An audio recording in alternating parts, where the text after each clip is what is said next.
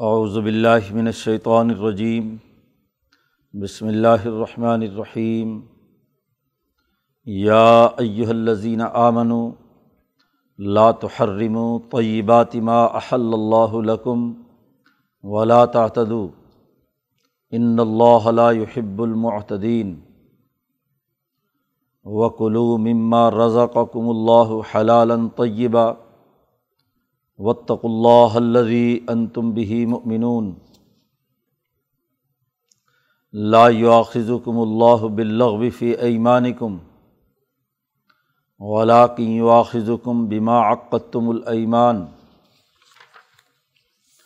فكفارته اطعام عشرة مساكين من اوسط ما تطعمون اهليكم او كسوتهم او تحرير رقبه فملم یجد فسقیام و صلاست ایامن ذالک کفارت ایمان کم اذا حلف تم وحفظو ایمان کم کزالک یبین اللہ لکم آیات ہی لعلکم تشکرون. یا ایہا الذین آمنوا، انما الخمر والمیسر والانصاب والازلام. رجسم من عمل الشیطانی فج تنبوہ لعلکم تفلحون. انما یرید الشیطان ان یوقع بینکم العداوت والبغضاء فی الخمر والمیسر ویصدکم عن ذکر اللہ وعن الصلاة فہل انتم منتہون. و عطی اللہ و عطی الرسول وحضروا فعین طول تم فعلم انما علا رسول البلاغ المبین لئیسا الدین آمن و امل الصالحات جناحن فیمہ تعیم اذا متقو و آمن و عامل الصالحات سمت تقو و آمن سمت تقو و احسن و اللہ یحب المحسنین صدق اللہ العظیم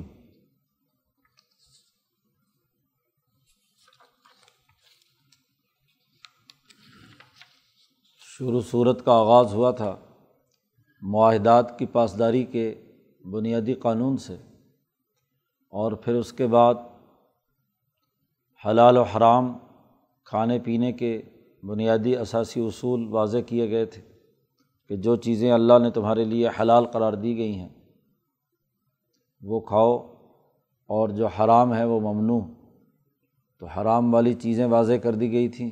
حرمت علیکم المیتت والدم ولحم الخنزیر۔ اور جو حلال اللہ نے کی ہیں، ان کے کھانے کا حکم دیا گیا تھا۔ یہاں صورت کے اختتام کے وقت پھر قرآن حکیم اسی بنیادی مضمون کی طرف واپس لوٹ رہا ہے۔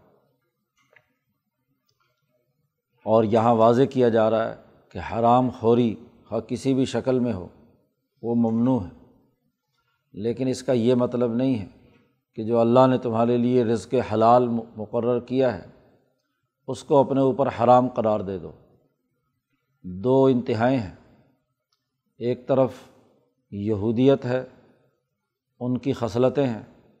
وہ حلال و حرام کی تمیز کیے بغیر عقل ہی مصحت حرام خوری میں مبتلا ہے اور ایک طرف وہ عیسائی ہیں جو رحبانیت کہ اختیار کرنے کے نتیجے میں جو حلال چیزیں بھی ہیں، انہیں بھی انہوں نے اپنے اوپر حرام کر رکھا ہے۔ تو حلال چیزوں کو جو اللہ نے مقرر کی ہوں، انہیں حرام بنانا یہ بھی ایک درجے کی انتہا پسندی ہے۔ اور دوسری طرف جو حرام چیزیں قرار دی گئی ہیں، انہیں حلال بنا کر کھا لینا، یہ دوسری انتہا کی ہے۔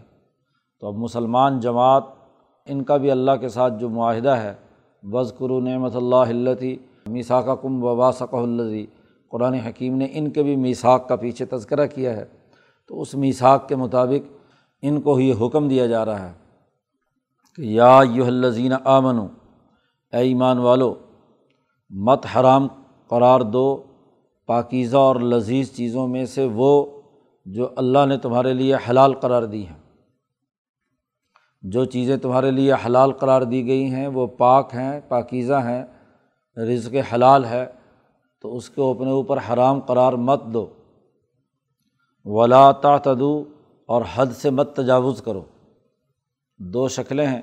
یا تو یہ کہ حرام اختیار نہ کرو، حلال صرف کھاؤ، اور حلال چیزوں یا لذیذ چیزوں میں بھی ایک اعتدال اور توازن اختیار کرو۔ حد سے زیادہ اگر وہ بھی کھائی جائے تو وہ بھی صحت کے لیے نقصان دہ ہے۔ حلال تو ہے لیکن پیٹ بھرا ہوا ہے، پھر دوبارہ کھا رہا ہے، پھر کھا رہا ہے۔ تو وہ خود بخود کیا پیٹ میں خرابی پیدا کرے گی اور اس کے نتیجے میں بیماریاں پیدا ہوں گی؟ تو یا تو یہ کہ حرام نہ کھاؤ سرے سے، شرعی قانون اور ضابطے کے مطابق ظلم مت کرو کھانے پینے کی نشیا کے سلسلے میں، اور یا یہ کہ حلال تو کھاؤ لیکن اس کو ایک حد تک جو ضرورت ہے اس کے مطابق استعمال کرو، حد سے مت تجاوز کرو۔ ان اللہ لا يحب المعتدین۔ بے شک اللہ پاک حد سے تجاوز کرنے والوں کو پسند نہیں کرتا۔ وہ اللہ کی قائم کردہ حدود کو توڑیں، ظلم اور نا انصافی کے ساتھ کسی کا مال کھائیں سود خوری کا ارتکاب کریں، دوسروں کے حقوق کو توڑیں، یہ بھی جرم ہے۔ اور انسان کی اپنی تربیت اور اصلاح کے لیے بھی ضرورت، ضروری ہے کہ اگر وہ حد سے زیادہ حلال چیز بھی کھائے گا تو اس کے بھی بہت سارے نقصانات ہیں۔ ایک ہے صوفیہ کا طریقۂ کار۔ کہ وہ کم کھانا یا کم ہاں جی اس حلال چیزوں کا استعمال کرنا۔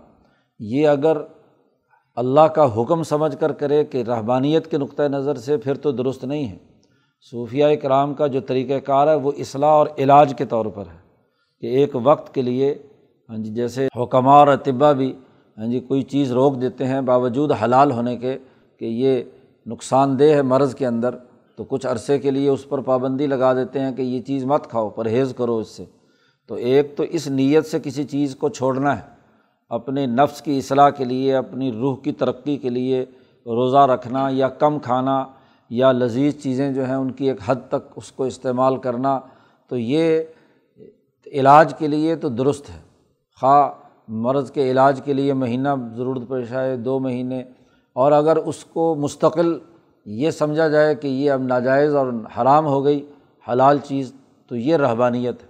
تو یہ تو اللہ کی حلال کی بھی چیز کو حرام بنانا ہے اور حرام چیز والی چیزوں کو حلال بنانا ہے۔ تو یہاں رحبانیت کی نقطۂ نظر سے حلال و حرام کے اندر انتہا پسندی پیدا کرنا یہ قطعی درست نہیں ہے۔ وکلو مما رضاق کم اللہ حلالً طیباً کھاؤ اس سے جو اللہ نے تمہارے لیے رزق حلال اور طیب بنایا ہے، جو پاکیزہ بھی ہے اور حلال بھی قرار دیا ہے۔ پاکیزگی اور طیب تو یہ ہے کہ وہ جسم انسانی کو نقصان نہیں پہنچاتا، بدبودار یا ایسا کھانا پینا جو جسم انسانی کے اندر جا کر خرابی پیدا کرے، شہوات کو ابھارے، غلط چیزیں پیدا کرے، تو وہ پاکیزہ نہیں، وہ تو غلیظ چیز ہے۔ ہر غلیظ چیز جو طیب کے مقابلے میں ہے، وہ جسم انسانی میں کوئی نہ کوئی خرابی ضرور پیدا کرتی ہے۔ جیسا کہ آگے شراب کا اور اس کا جوئے کا ذکر آ رہا ہے، لیکن جو پاکیزہ بھی ہو اور اس کے ساتھ ساتھ حلال بھی ہو یعنی کسی کا حق مار کر نہ لیا گیا ہو، آپ نے اپنی محنت اور مشقت کی کمائی سے اسے حاصل کیا ہے۔ دوسرے کی پاکیزہ اور لذیذ چیز ہے، لیکن دوسرے سے چھین کر کھائی، اس کو اس کا کوئی عوض نہیں دیا، اس کا متبادل نہیں دیا، تو یہ بھی کیا ہے؟ غلط بات ہے۔ تو دو شرطیں لگائی گئی ہیں کہ وہ رزق کھاؤ جو حلال بھی ہو اور طیب بھی ہو، پاکیزہ بھی ہو اور حلال طریقے سے محنت اور مشقت سے آپ نے کمایا ہو یا تبادلے سے آپ کے پاس آیا ہو، صحیح ذرائع سے آپ کے پاس مال آیا ہو، اس سے کھاؤ۔ وطق اللہ اللہ سے ڈرو۔ وہ اللہ کہ اللہ ان تم بھی مومنون جس پر تم ایمان لانے والے ہو۔ جس پر ایمان رکھتے ہو، تو ایمان کا لازمی تقاضا ہے کہ اس سے ڈرو اور اس نے جو احکامات، جو حدود مقرر کر دی ہیں، ان حدود کی پابندی اور پاسداری کرو۔ قرآن حکیم نے ایک طرف حلال و حرام کی یہ ہاں جی کیفیت اس کو درست کیا کہ جو طیب اور پاکیزہ چیزیں ہیں وہ کھائیں اور جو حرام چیزیں ہیں ان سے بچیں۔ اگلی آیات میں، اسی کے ذیل میں عربوں کے اندر ایک بڑی عادت تھی کہ وہ بات بات پر قسم اٹھاتے تھے۔ اللہ کا نام ہاں جی بلّہ بلّہ طلّہ ہر وقت، ہر بات کے لیے یعنی اپنی بات میں اعتماد پیدا کرنے کے لیے وہی جملہ استعمال کرتے ہیں۔ عام طور پر جو آدمی جھوٹا ہوتا ہے یا جس کی بات کا کوئی اعتبار نہیں ہوتا، وہ قسمیں زیادہ اٹھاتا ہے۔ تو قسم سے متعلق کہ کون سی قسمیں جو ہیں، ان کی کیا احکامات یا نوعیتیں ہیں؟ اور کسی چیز کو اگر آپ نے کسی قسم کے ذریعے سے یا حلف کے ذریعے سے اپنے اوپر اللہ کی حلال کی چیز کو حرام بنا دیا یا کسی حرام پر آپ نے کوئی کھانے پینے کی قسم اٹھا لی، تو اس قسم کے قوانین اور ضابطے کیا ہیں؟ وہ قرآن حکیم یہاں بیان کر رہا ہے۔ معاہدات کی بات چونکہ چل رہی ہے پوری صورت میں، تو عام طور پر معاہدے کے وقت ہی اس طرح کی قسموں کا معاملہ کیا جاتا ہے۔ تو اس معاہدات کے موقع پر ممکنہ جو قسمیں ہو سکتی تھیں، قرآن حکیم نے اس کا یہاں پر تذکرہ کرتے ہوئے کہا ہے کہ لا کم اللہ بلغفی ایمان کم اللہ تعالیٰ تم سے اس بات کا مواخذہ تو نہیں کرے گا کہ جو قسمیں تم فضول اور لغ اٹھاتے ہو، بات بے بات بلا وجہ ہاں جی ایک عادت بنا لی کہ کوئی بھی بات کہنی ہے تو واللہ طلّہ بلّہ اللہ کی قسم، یہ وغیرہ وغیرہ، یہ اٹھانا۔ تو یہ فضول اور لغو ہے۔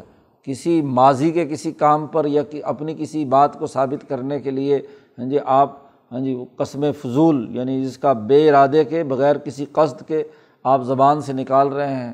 لغ وہی چیز ہوتی ہے جو کسی قصد اور ارادے یا کسی معاملے اور معاہدے کے بغیر ہو۔ تو وہ اگر اس طرح کی قسمیں ہیں، اس پر تو تمہارا مواخذہ نہیں ہوگا، وہ تو تمہاری زبان پر چڑھا ہوا ہے، عربوں کی خاص طور پر۔ ولاکن یواخذ کم بیما عقت تم المان لیکن مواخذہ کرے گا جو تم نے اپنے پورے ارادے اور عزم کے ساتھ ماضی کی کسی بات کو جھٹلاتے ہوئے، جو صحیح تھی، اس کو غلط بیان کرتے ہوئے آپ نے کوئی قسم اٹھائی، اس پر اللہ تعالیٰ مواخذہ کرے گا۔ یا مستقبل میں کوئی ذمہ داری اپنے اوپر عائد آپ کر رہے ہیں کہ آئندہ جو ہے میں یہ پابندی کروں گا یا فلانی بات اختیار کروں گا اور اس میں قسم اٹھا رہے ہیں آپ، تو جو ارادے سے، معاہدے یا عقود سے متعلق ہیں ہاں جی اس قسم پر تمہارا مواخذہ ہوگا۔ چونکہ پیچھے اوف و بالعقود، شروع صورت میں کیا کہا گیا تھا کہ عقود پر کو پورا کرنے کا حکم ہے۔ اب عقود کے اندر اگر تم نے ایمان قسمیں اٹھائی ہیں تو اس کا، اس کے مطابق تمہارا مواخذہ ہوگا۔ اگر کسی غلط بات پر قسم اٹھائی اور تو اس کے لیے یہ لازمی ہے کہ اس قسم کو توڑو اور اس کا کفارہ ادا کرو۔ اور اگر ٹھیک ہے قسم اٹھانا جائز تھا، آپ نے قسم اٹھائی ہے تو جو منت مان لی ہے، جو قسم اٹھا لی ہے، جو ذمہ داری قبول کر لی ہے، اس ذمہ داری کو پورا کرو۔ حلف نامہ جتنا بھی ہوتا ہے، یہ قسم ہی ہے کہ آپ نے حلف اٹھا لیا کہ آئندہ میں یہ یہ چیزیں اپنے اوپر پابند کروں گا، معاہدہ معاہدے میں طے کر لیا کہ یہ میرا معاہدہ ہے، اتنی رقم اب دوں گا، اس، اتنی اس وقت دوں گا۔ یہ عام طور پر خرید و فروخت لین دین میں حلف کیا جاتا ہے، تو حلف اگر تو صحیح اور درست ہے تعاون و البر و تقوا کے اصول پر ہے، تو اسے تو پورا کرنا چاہیے۔ لیکن اگر چار آدمی چور مل کر معاہدہ کر لیں اور قسم اٹھا لیں کہ ہم چوری کریں گے، تو اب ان کے لیے تو لازمی ہے کہ وہ چونکہ تعاون جو ہے بر و تقوا کے اساس پر نہیں ہے، وہ اسم و ادوان کی بنیاد پر ہے اس لیے اس معاہدے اس قسم کو توڑیں اور اس کا کفارہ ادا کریں۔ تم نے ایک غلط کام اور پھر وہ بھی اللہ کے نام پر۔ تو اللہ سے تو ڈرنے کی ضرورت تھی، نہ یہ کہ اللہ کے نام کو اپنے معاملات اور معاہدات کے اندر ہاں جی قسمیں اٹھا کر اس کی ہاں جی عزت اور احترام کو نقصان پہنچایا جائے، تو اس کی اجازت نہیں ہے۔ ولاکن واخذ حکم بیما تم الایمان تم نے جو اپنے ارادے اور قصد، معاہدات اور عقود میں قسم اٹھائی ہے، اس پر تمہارا مواخذہ ہوگا۔ اور اگر وہ قسم ایسی ہے جسے توڑنا لازمی اور ضروری ہے، تو اس کا کفارہ ادا کیا جائے گا۔ یا آپ نے اس قسم کو پورا نہیں کیا، اس معاہدے کو پورا نہیں کیا، تو اس قسم کا کفارہ ادا کرنا ہے۔ قرآن نے اس کا کفارہ بیان کیا فکفارت ہو اطعام و عاشراتی مساکینہ تو اس کا کفارہ دس مسکینوں کو کھانا کھلانا ہے۔ من اوسطی ماتمون امون اہلی کم درمیانے درجے کا وہ کھانا جو تم اپنے گھر والوں کو کھلاتے ہو، جو گھر میں تمہارے پکتا ہے، تم خود اور تمہارے بیوی بچے جو کھاتے ہیں، اس معیار کا کھانا۔ آدمی جس نے قسم اٹھائی ہے، وہ جس معیار کا کھانا خود اور اپنے بیوی بچوں کو کھلاتا ہے، اسی معیار کے مطابق وہ مسکینوں کو، دس مسکینوں کو کھانا کھلائے۔ گویا کہ اللہ کے نام کی عزت اور حرمت کو پامال کیا گیا ہے کہ اللہ کا نام لے کر ایک غلط قسم اٹھائی ہے تو اب اس کی اس کی سزا یہ ہے، کفارہ یہ ہے کہ اللہ کے دس غریب بندوں کو جو اللہ کا کنبہ ہے، اس کے کھانے کا بندوبست کرو۔ او کس وقت ہم یا ان کو کپڑا پہناؤ، ان کو لباس بھی، اور لباس بھی وہی جو تم اپنے گھر میں، اپنے اپنے ماحول میں، اپنے بچوں اور بیوی کے لیے جو کپڑے استعمال کرتے ہو، اس کے مطابق ان کو ہاں جی ان کا کفارے میں ادا کرنا ہے۔ او تحریر الرقبہ یا تیسری شکل یہ ہے کہ ایک غلام کو آزاد کرو۔ جو غلامی کی حالت میں ہے فق و رقبہ، اس کی گردن آزاد کرو اور یہاں اس کفارہ یمین کے اندر ہاں جی یہ بھی کوئی شرط نہیں ہے کہ وہ غلام جسے آزاد کیا جا رہا ہے، وہ مسلمان ہی ہو، وہ کافر بھی ہو، کوئی بھی ہو، کسی انسان کو، چاہے مسلمان ہو یا کافر، اس کو آزاد کرنے کا حکم دیا گیا ہے کفارے کے بدلے میں۔ تو یا ایک غلام آزاد کرو یا دس مسکینوں کو کھانا کھلاؤ یا انہیں کپڑے پہناؤ، یہ تمہارا کفارہ ہے کہ تم نے اللہ کے نام کی توہین کی ہے۔ قسم اٹھا کر اس کو تب جی پورا نہیں کیا کسی بھی وجہ سے۔ اور اس قسم کا کفارہ جو عملاً حضور صلی اللہ علیہ وسلم کی زندگی میں ادا کیا، وہ ابو بکر صدیق رضی اللہ تعالیٰ عنہ نے، کہ جب واقعہ عف کے موقع پر حضرت ابو بکر صدیق نے اس آدمی کے حوالے سے جس نے حضرت عائشہ صدیقہ پر جھوٹا الزامات لگائے تھے تو غصے میں آ کر حضرت ابو بکر صدیق نے قسم اٹھا لی کہ میں اس کو ہاں جی اب آئندہ اس غریب آدمی تھا، ان کے رشتہ داروں میں سے، تو اس کو وہ کوئی صدقہ خیرات کیا کرتے تھے، تو قسم اٹھا لی کہ آئندہ اس کو نہیں دوں گا۔ اس نے میرے خاندان کی جو ہے وہ جھوٹے الزامات لگائے ہیں۔ تو وہاں قرآن کی آیت نازل ہوئی، ولا علی الفضل من کم وسعتی کہ جو مالدار لوگ ہیں، فضیلت والے ہیں، ان کو اس طرح کی قسمیں اٹھا کر غریب لوگوں کے کھانے پینے سے نہیں رکنا چاہیے۔ تو حضرت ابو بکر صدیق نے اپنی قسم توڑی اور یہ کفارہ ادا کر کے ہاں جی اس کو دوبارہ وہی جو کچھ دیا کرتے تھے وہ دینا شروع کر دیا۔ قرآن کہتا ہے کہ اگر اتنا مالدار نہیں ہے قسم اٹھانے والا کہ وہ یہ سارے خرچے برداشت کر سکے، تو فملم یجد، جو آدمی یہ وسعت نہیں رکھتا، نہیں پاتا، تو فسیام و صلاست ایامن تین دن کے روزے رکھے۔ خود اپنے جسم کو ہاں جی سزا دے۔ اس کے وجود کو سزا ہونی چاہیے کہ اس نے ایسی غلط بات زبان سے نکالی کیوں؟ اس معاملے میں ایسا ہاں جی قسم کیوں اٹھائی اس نے؟ اللہ کے نام کی توہین کیوں کی؟ تو اپنے آپ کے لیے لازمی اور پابندی ہے کہ کھانے پینے کی ان تمام چیزوں سے تین دن رکے، روزہ رکھے۔ ظالی کا کفارہ تو ایمان کم یہ تمہاری قسموں کا کفارہ ہے، اذا حلف تم جب تم حلف اٹھا لو، قسم اٹھا لو۔ ایک معاہدہ توڑنا اور ایک اس میں اگر قسم اٹھائی ہوئی ہے، قسم توڑنا۔ تو قسم توڑنا یہ اللہ کے نام کی توہین ہے۔ یہ اللہ کی، جس کی حکومت آپ مان رہے ہیں، جس کی اتھارٹی کو تسلیم کر رہے ہیں، اس کی اتھارٹی کا غلط استعمال ہے دوسرے کے اوپر پریشر ڈالنے کے لیے۔ لہٰذا اب ضروری ہے کہ اس کا کفارہ ادا کرو۔ پھر، اور اگر تم نے قسم اٹھا لی ہے اور معاملہ صحیح اور درست ہے، جس میں قسم اٹھانا جائز ہے، تو وہ فضو ایمانکم۔ اپنی قسموں کی حفاظت کرو۔ اول تو بات بے بات قسم نہ اٹھاؤ۔ ہاں جی اللہ کا نام درمیان میں نہ لاؤ۔ تمہارے اندر اتنی اخلاقی جرت اور تمہارے اندر اتنی اعتماد اور قوت ہونی چاہیے کہ جو بات تم کہہ رہے ہو وہ بغیر قسم کے بھی سچی ہونی چاہیے۔ تو جب تمہارا معاملات اور معاہدات ویسے سچی ہوں تو تمہیں قسم اٹھانے کی کیا ضرورت ہے؟ اور اگر کہیں اٹھانی بھی پڑے اور کہیں قسم کے ذریعے سے کوئی معاملہ طے بھی ہو تو پھر اس کی حفاظت کرو۔ جیسے آپ نے معاہدہ کیا ہے، اس کے مطابق پورا کرو۔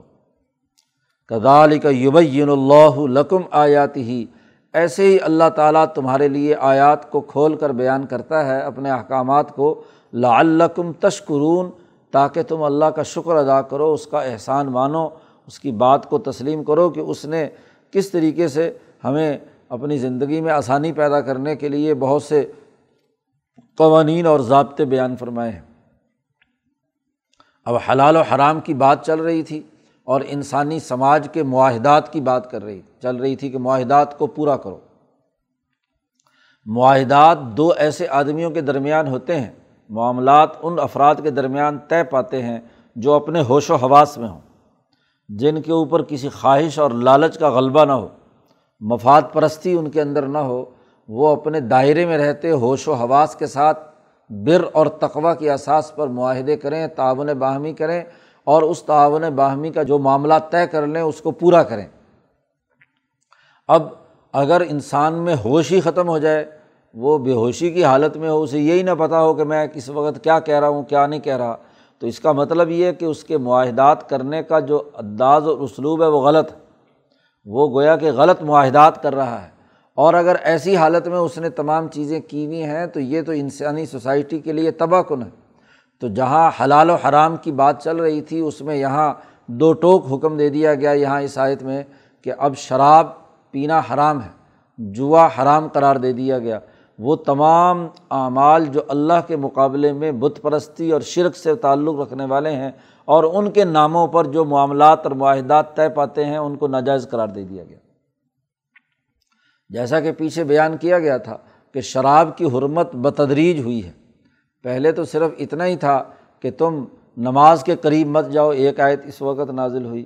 ہاں جی دوبارہ پھر ایک اور دوسری آیت کے اندر پابندی لگائی گئی کہ جی اس کے اسم و ہما اکبر من نفع ہما تو اس کا جو گناہ ہے وہ نفع کے مقابلے میں زیادہ ہے۔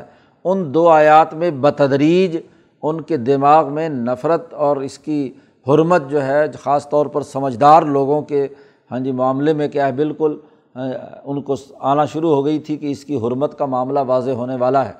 جب پہلی آیت نازل ہوئی تو عمر فاروق نے فرمایا، دعا مانگی اللہ میاں سے کہ اس معاملے میں دو ٹوک حکم جاری فرمائیے۔ جب دوسری آیت نازل ہوئی تو پھر بھی انہوں نے فرمایا کہ یہ اللہ تعالیٰ دو ٹوک حکم ہمیں بیان کرے کہ شراب کے بارے میں، لیکن اس کے نتیجے میں دل میں کراہت اور نفرت ہونا شروع ہوئی کہ جب شراب پی کر نماز نہیں پڑھ سکتے، جب شراب پینے کا نقصان زیادہ ہے، ان دو آیتوں سے جو سمجھدار لوگ تھے، ان کے دلوں میں شراب سے نفرت پیدا ہونا شروع ہو گئی اور ایک ماحول بننا شروع ہوا۔ اب یہاں تیسری یا آخری آیت ہے، جس کے اندر قطعی طور پر شراب کو حرام قرار دے دیا گیا۔ یا ایو الزین آمن ان نم الخمر ولمسر اے ایمان والو، یہ شراب، یہ جوا ولانصاب یہ بت، یہ اضلام وہ جو تیر وغیرہ حرم میں انہوں نے مختلف ناموں سے رکھے ہوئے تھے، پیچھے اس کی تشریح شروع صورت میں گزر چکی۔ تو یہ تمام اضلام یہ چاروں چیزوں کے بارے میں کہا رج سم من عمل شیطان یہ سب گندے کام ہیں، برے کام ہیں اور شیطان کے کام ہیں۔ شیطان کے کاموں میں سے یہ کام ہے اور برے کام ہیں۔ فج تنی بو ہو اس سے بچو۔ ایک تو خود شراب جوئے کے اندر جو خرابی یا گندگی تھی، اس کا تذکرہ کیا کہ یہ فی ذات ہی ان کے اندر خرابی پائی جاتی ہے، رجس ہے، گندگی ہے یہ۔ اور دوسرا پھر جو انسان ہے، مسلمان ہیں ان کو حکم دیا جا رہا ہے فج تنبو ہو اس سے بچو۔ اجتناب کرنے کا حکم دیا، امر ہے، وجوب ہے۔ تو گویا کہ فرضیت اور وجوب کے طور پر پابندی لگا دی گئی کہ شراب سے مکمل اجتناب ضروری ہے۔ لعلکم تفلحون، تاکہ تم کامیاب ہو۔ ان نما یرید الشیطان و یوقیا شیطان چاہتا ہے کہ تمہارے درمیان دشمنی اور عداوت پیدا ہو۔ شراب پہ پی کر ہوش نہیں رہتا، ایک دوسرے کی کیا ہے، نقصان کرتے ہو، زیادتی کرتے ہو، پھر لڑائیاں اور دشمنیاں پیدا ہوتی ہیں۔ نہیں پتہ چلتا کہ کیا بات کر رہے ہو، کیا معاملات طے کر رہے ہو۔ ہاں جی تو اور پھر دوسرا کہتا ہے کہ تم نے یہ معاہدہ کیا تھا، معاملہ کیا تھا، تو اس کے نتیجے میں آپس میں دشمنیاں اور لڑائیاں پیدا ہوتی ہیں۔ جیسے نشے میں حضرت حمزہ نے حضرت علی کی اونٹنی ذبح کر کے ہاں جی قربان کر دی، لوگوں کو کھلا پلا دی۔ تو اب دشمنی دلوں میں قدرت پیدا ہوئی کہ بلا وجہ جو ہے شراب کے نشے میں ہو کر ہو کر یعنی یہ حرکت کی گئی۔ وضبۂ عہد سے پہلے جس پر پابندی لگائی گئی کہ یہ ہاں جی گناہ ہے اور اس میں اس کے قریب مت جاؤ۔ تو اس سے دشمنیاں پیدا ہوتی ہیں، لڑائیاں پیدا ہوتی ہیں، فی الخمری، شراب میں بھی اور جوئے میں بھی۔ اب جوئے میں بھی لڑنے والے چونکہ بغیر کسی محنت کے وہاں ایک دوسرے سے کیا شرطیں لگا رہے ہیں، تو اب جیسے ہی کسی دوسرے کی جیب سے مال نکل کر کسی ایک کے پاس جاتا ہے، تو دوسرے کے دل میں نفرت پیدا ہوتی ہے، عداوت پیدا ہوتی ہے، بغض۔ اب ویسے دباؤ کی وجہ سے وہ قبول کر لے تو کر لے، لیکن دل میں تو وہ برا بھلا کہتا ہے نا کہ اس کا مال دوسرے کے پاس چلا گیا۔ اور پھر اگلی بات یہ ہے کہ یہ شراب اور یہ خاص طور پر جوا جو ہے، یہ تمہیں اللہ کے ذکر سے روکتا ہے کہ جب نشے کی حالت ہوتی ہے تو پھر ادھر کیا ہے، توجہ نہیں ہوتی۔ ہاں جی نہ نماز کی طرف، نہ ذکر کی طرف۔ اور وہ انس صلاحی اور نماز سے بھی روکتا ہے۔ اس لیے جو گندا کام اللہ کے ذکر سے روکے اور غفلت پیدا کر دے، نماز سے روکے، تو اس سے تمہیں بعض آ جانا چاہیے۔ فہل ان تم منتہون کیوں؟ اب کیا اب بھی تم بعض نہیں آؤ گے؟ ابھی تک بھی تم اسی کے سلسلے میں کیا ہے؟ ہاں جی لگے رہو گے۔ تو جیسے ہی آیت نازل ہوئی تو عمر فاروق نے اعلان کر دیا انتہائی نہ انتہائی نہ ہاں ہم رکتے ہیں، ہم رکتے ہیں۔ اور پھر فوراً پورے مدینہ میں ہاں جی جہاں جہاں یہ اطلاع پہنچتی چلی گئی کہ شراب حرام ہو گئی ہے، تو مٹکوں کے مٹکے ہاں جی شر مدینہ کی گلیوں میں شراب پانی کی طرح بہہ رہی تھی۔ کیونکہ ہر آدمی پانی کی جگہ پہ شراب ہی پیتا تھا۔ تو وہ گھروں کے اندر مٹکوں کے مٹکے رکھے ہوئے تھے۔ سب نے لا لا کر سڑک کے اندر توڑ دیے اور پوری گلیوں میں کیا ہے، بازار کے اندر شراب ہی شراب پھر رہی تھی۔ تو جیسے ہی یہ حکم آیا تو صحابہ نے صد کے دل سے اسے قبول کیا اور وہ تمام چیزیں جو ہیں وہ ناجائز اور حرام قرار پائیں۔ قرآن حکیم کہتا وہ عطی اللہ اللہ کی اطاعت کرو اور رسول صلی اللہ علیہ وسلم کی اطاعت کرو اور وہ ضرور بچتے رہو ان کی مخالفت کرنے سے۔ اللہ اور اس کے رسول کی مخالفت کرنے سے بچو۔ جو حکم دیا گیا ہے، جو پابندیاں لگائی گئی ہیں، اس کی اطاعت کرو ڈسپلن اختیار کرو۔ فعن طول تم اگر تم اس کے باوجود روگردانی کرو گے، اللہ اور اس کے رسول کے احکامات کو نہیں مانو گے، تو فعلم اچھی طرح جان لو کہ انما علا رسول البلاغ المبین کہ ہمارے رسول پر تو صرف بات کو پہنچانا تھا۔ البلاغ، المبین، واضح اور دو ٹوک کھول کر بات بیان کرنا ہمارے رسول کے ذمے تھا۔ رسول پر یہ ذمہ داری نہیں تھی کہ زبردستی جبر و اقرا کے ساتھ تمہیں کیا ہے مسلمان بنائے اور وہ کرے۔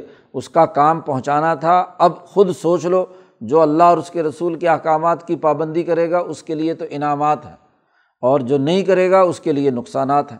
قرآن حکیم کہتا ہے کہ اس کی پابندی کرنا جو اللہ اور اس کے رسول کا حکم ہے، اسے تسلیم کرنا لازمی اور ضروری ہے۔ چونکہ شراب اور جوا ان کی گھٹی میں پڑا ہوا تھا عربوں کی، تو بہت زیادہ ان کے ساتھ عشق اور تعلق کی حد تک ان کی عادت بن چکی تھی۔ اس لیے قرآن حکیم نے دو تین آیات کے اندر باقاعدہ پہلے ہاں جی اس کو گندگی قرار دیا، پھر اس کو اجتناب کرنے کا حکم دیا، پھر شیطانی کام قرار دیا، پھر آپس میں دشمنی اور لڑائی کی کی بات کی، پھر پوچھا کہ کیا تم اس کے باوجود بھی اس سے باز نہیں آتے؟ اور پھر اللہ کی اطاعت اور رسول کی اطاعت کا باقاعدہ حکم دیا تاکہ تمام تاکیدات کے ذریعے سے وہ جو دل و دماغ کے اندر شراب کی محبت رچی بسی ہے، اس کی جو لذت ان کے دماغوں میں ہے، یا اسی طرح جوئے اور اس کے ذریعے سے دوسروں کا مال کھانے کی عادت پڑ چکی ہے، یہ اس پر ختم ہو جائے۔ اب اس پر صحابہ نے ایک سوال کیا کہ بھائی ہمارے مسلمان بہت سارے ایسے بھی ہیں کہ جو شراب پیتے تھے اور وہ دنیا سے چلے گئے، خاص طور پر غزبۂ عہد سے پہلے بعض صحابہ ایسے بھی ہیں جو شراب پی کر لڑے اور فوراً شہید ہو گئے۔ اب ان کے پیٹ میں شراب موجود تھی تو پھر ان کا کیا شرعی حکم ہوگا؟ اگر شراب گندگی ہے تو گندگی ان کے پیٹ کے اندر گئی ہے تو اب ان کا کوئی شرعی حکم تو ہمیں معلوم ہو۔ تو اللہ پاک نے اگلی آیت میں اس کی وضاحت کر دی کہ لئی سا علدین آمن و عامل الصالحات۔ وہ لوگ جو ایمان لائے اور عمل صالح کیا ہے ان پر کوئی حرج نہیں لئی سا علیکم جناحن، کہ فیمہ تعیم جو اس سے پہلے وہ شراب پی چکے اور پرانی بات ہو گئی، اس حکم کے نفاذ سے پہلے جو بھی کچھ وہ کر چکے ہیں۔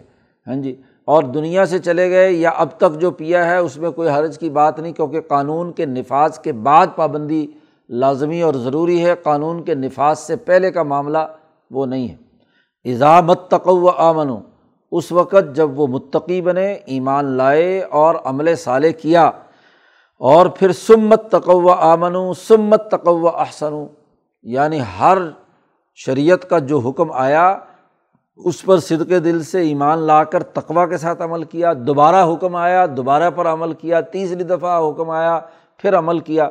تو مختلف مراحل سے گزرے ہیں، ایمان قبول کیا، پھر جو مساق مدینہ کے تحت ریاست وجود میں آئی تو اس ریاست کی جو حلف اٹھا کر اس کی پابندی اختیار کی، پھر غزوات اور لڑائی کا حکم دیا گیا، جہاد کا، تو وہاں انہوں نے اپنی جان قربان کی۔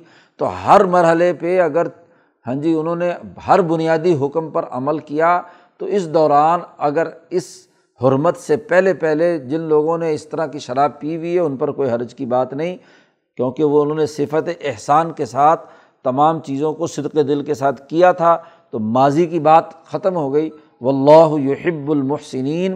اللہ تعالیٰ محسن لوگوں کو جن کے اندر صفت احسان ہو، اللہ سے سچا تعلق اور ڈر ہو اور اللہ کے احکامات کی پابندی کر کے وہ اپنی زندگی بسر کر رہے ہوں تو اللہ انہیں پسند کرتا ہے۔ اللہ ان کے ساتھ محبت رکھتا ہے۔ یہی اللہ ہی کی محبت کا نتیجہ ہوتا ہے کہ ایسے لوگ جب اللہ کی طرف ان کی کشش ہوتی ہے ان کے دل اللہ کی طرف کھنچتے ہیں، تو وہ اللہ کے احکامات کو پورے دل و جان کے ساتھ، پوری محبت کے ساتھ کام کرتے ہیں۔ اس لیے انسان کو انہیں کاموں کی توفیق ہوتی ہے کہ جن کاموں کے حوالے سے انسان کے بارے میں اللہ کی محبت ہوتی ہے اور اللہ انہیں اپنی طرف کھینچتا ہے۔ گویا کہ اللہ ہی توفیق دیتا ہے ان کے کسی نہ کسی عمل کے نتیجے میں کہ وہ اگلی، اگلا اچھا کام کریں۔ تو یہاں یہ بات بھی واضح کر دی کہ ماضی کا معاملہ جو ہو چکا ہے، وہ ہو چکا۔ اب آئندہ سے کوئی آدمی شراب بھی نہیں پیے گا، جوا بھی نہیں کھیلے گا۔ جو جو چیزیں حرام قرار دی گئی ہیں وہ بھی نہیں کرے گا۔ حلال، پاکیزہ اور طیب چیزیں جو ہیں وہ استعمال کرے گا، اس میں دوسری انتہا پر بھی نہیں جائے گا کہ رحبانیت اختیار کر کے کسی ہاں جی اپنی خود ساختہ قانون اور ضابطے کے تحت کسی حلال کو حرام بنا دے، ایسا بھی نہیں ہے۔ تو اعتدال اور توازن کا پیدا ہونا مسلمان کے اندر لازمی اور ضروری ہے۔ اور وہ جو شروع صورت میں کہا تھا کہ اے دلو ہوا اقرب التقوا تو یہ کھانے پینے میں بھی اعتدال کی حالت کا پیدا ہونا یہی تقوا کے سب سے زیادہ قریب تر ہے۔ اللہ کا متقی بناتا ہے، صفت احسان پیدا ہوتی ہے اور ایسے محسنین سے اللہ تعالیٰ محبت اور تعلق رکھتا ہے۔ اللہ تعالیٰ ہمیں قرآن حکیم کو سمجھنے اور اس پر عمل کرنے کی توفیق عطا فرمائے۔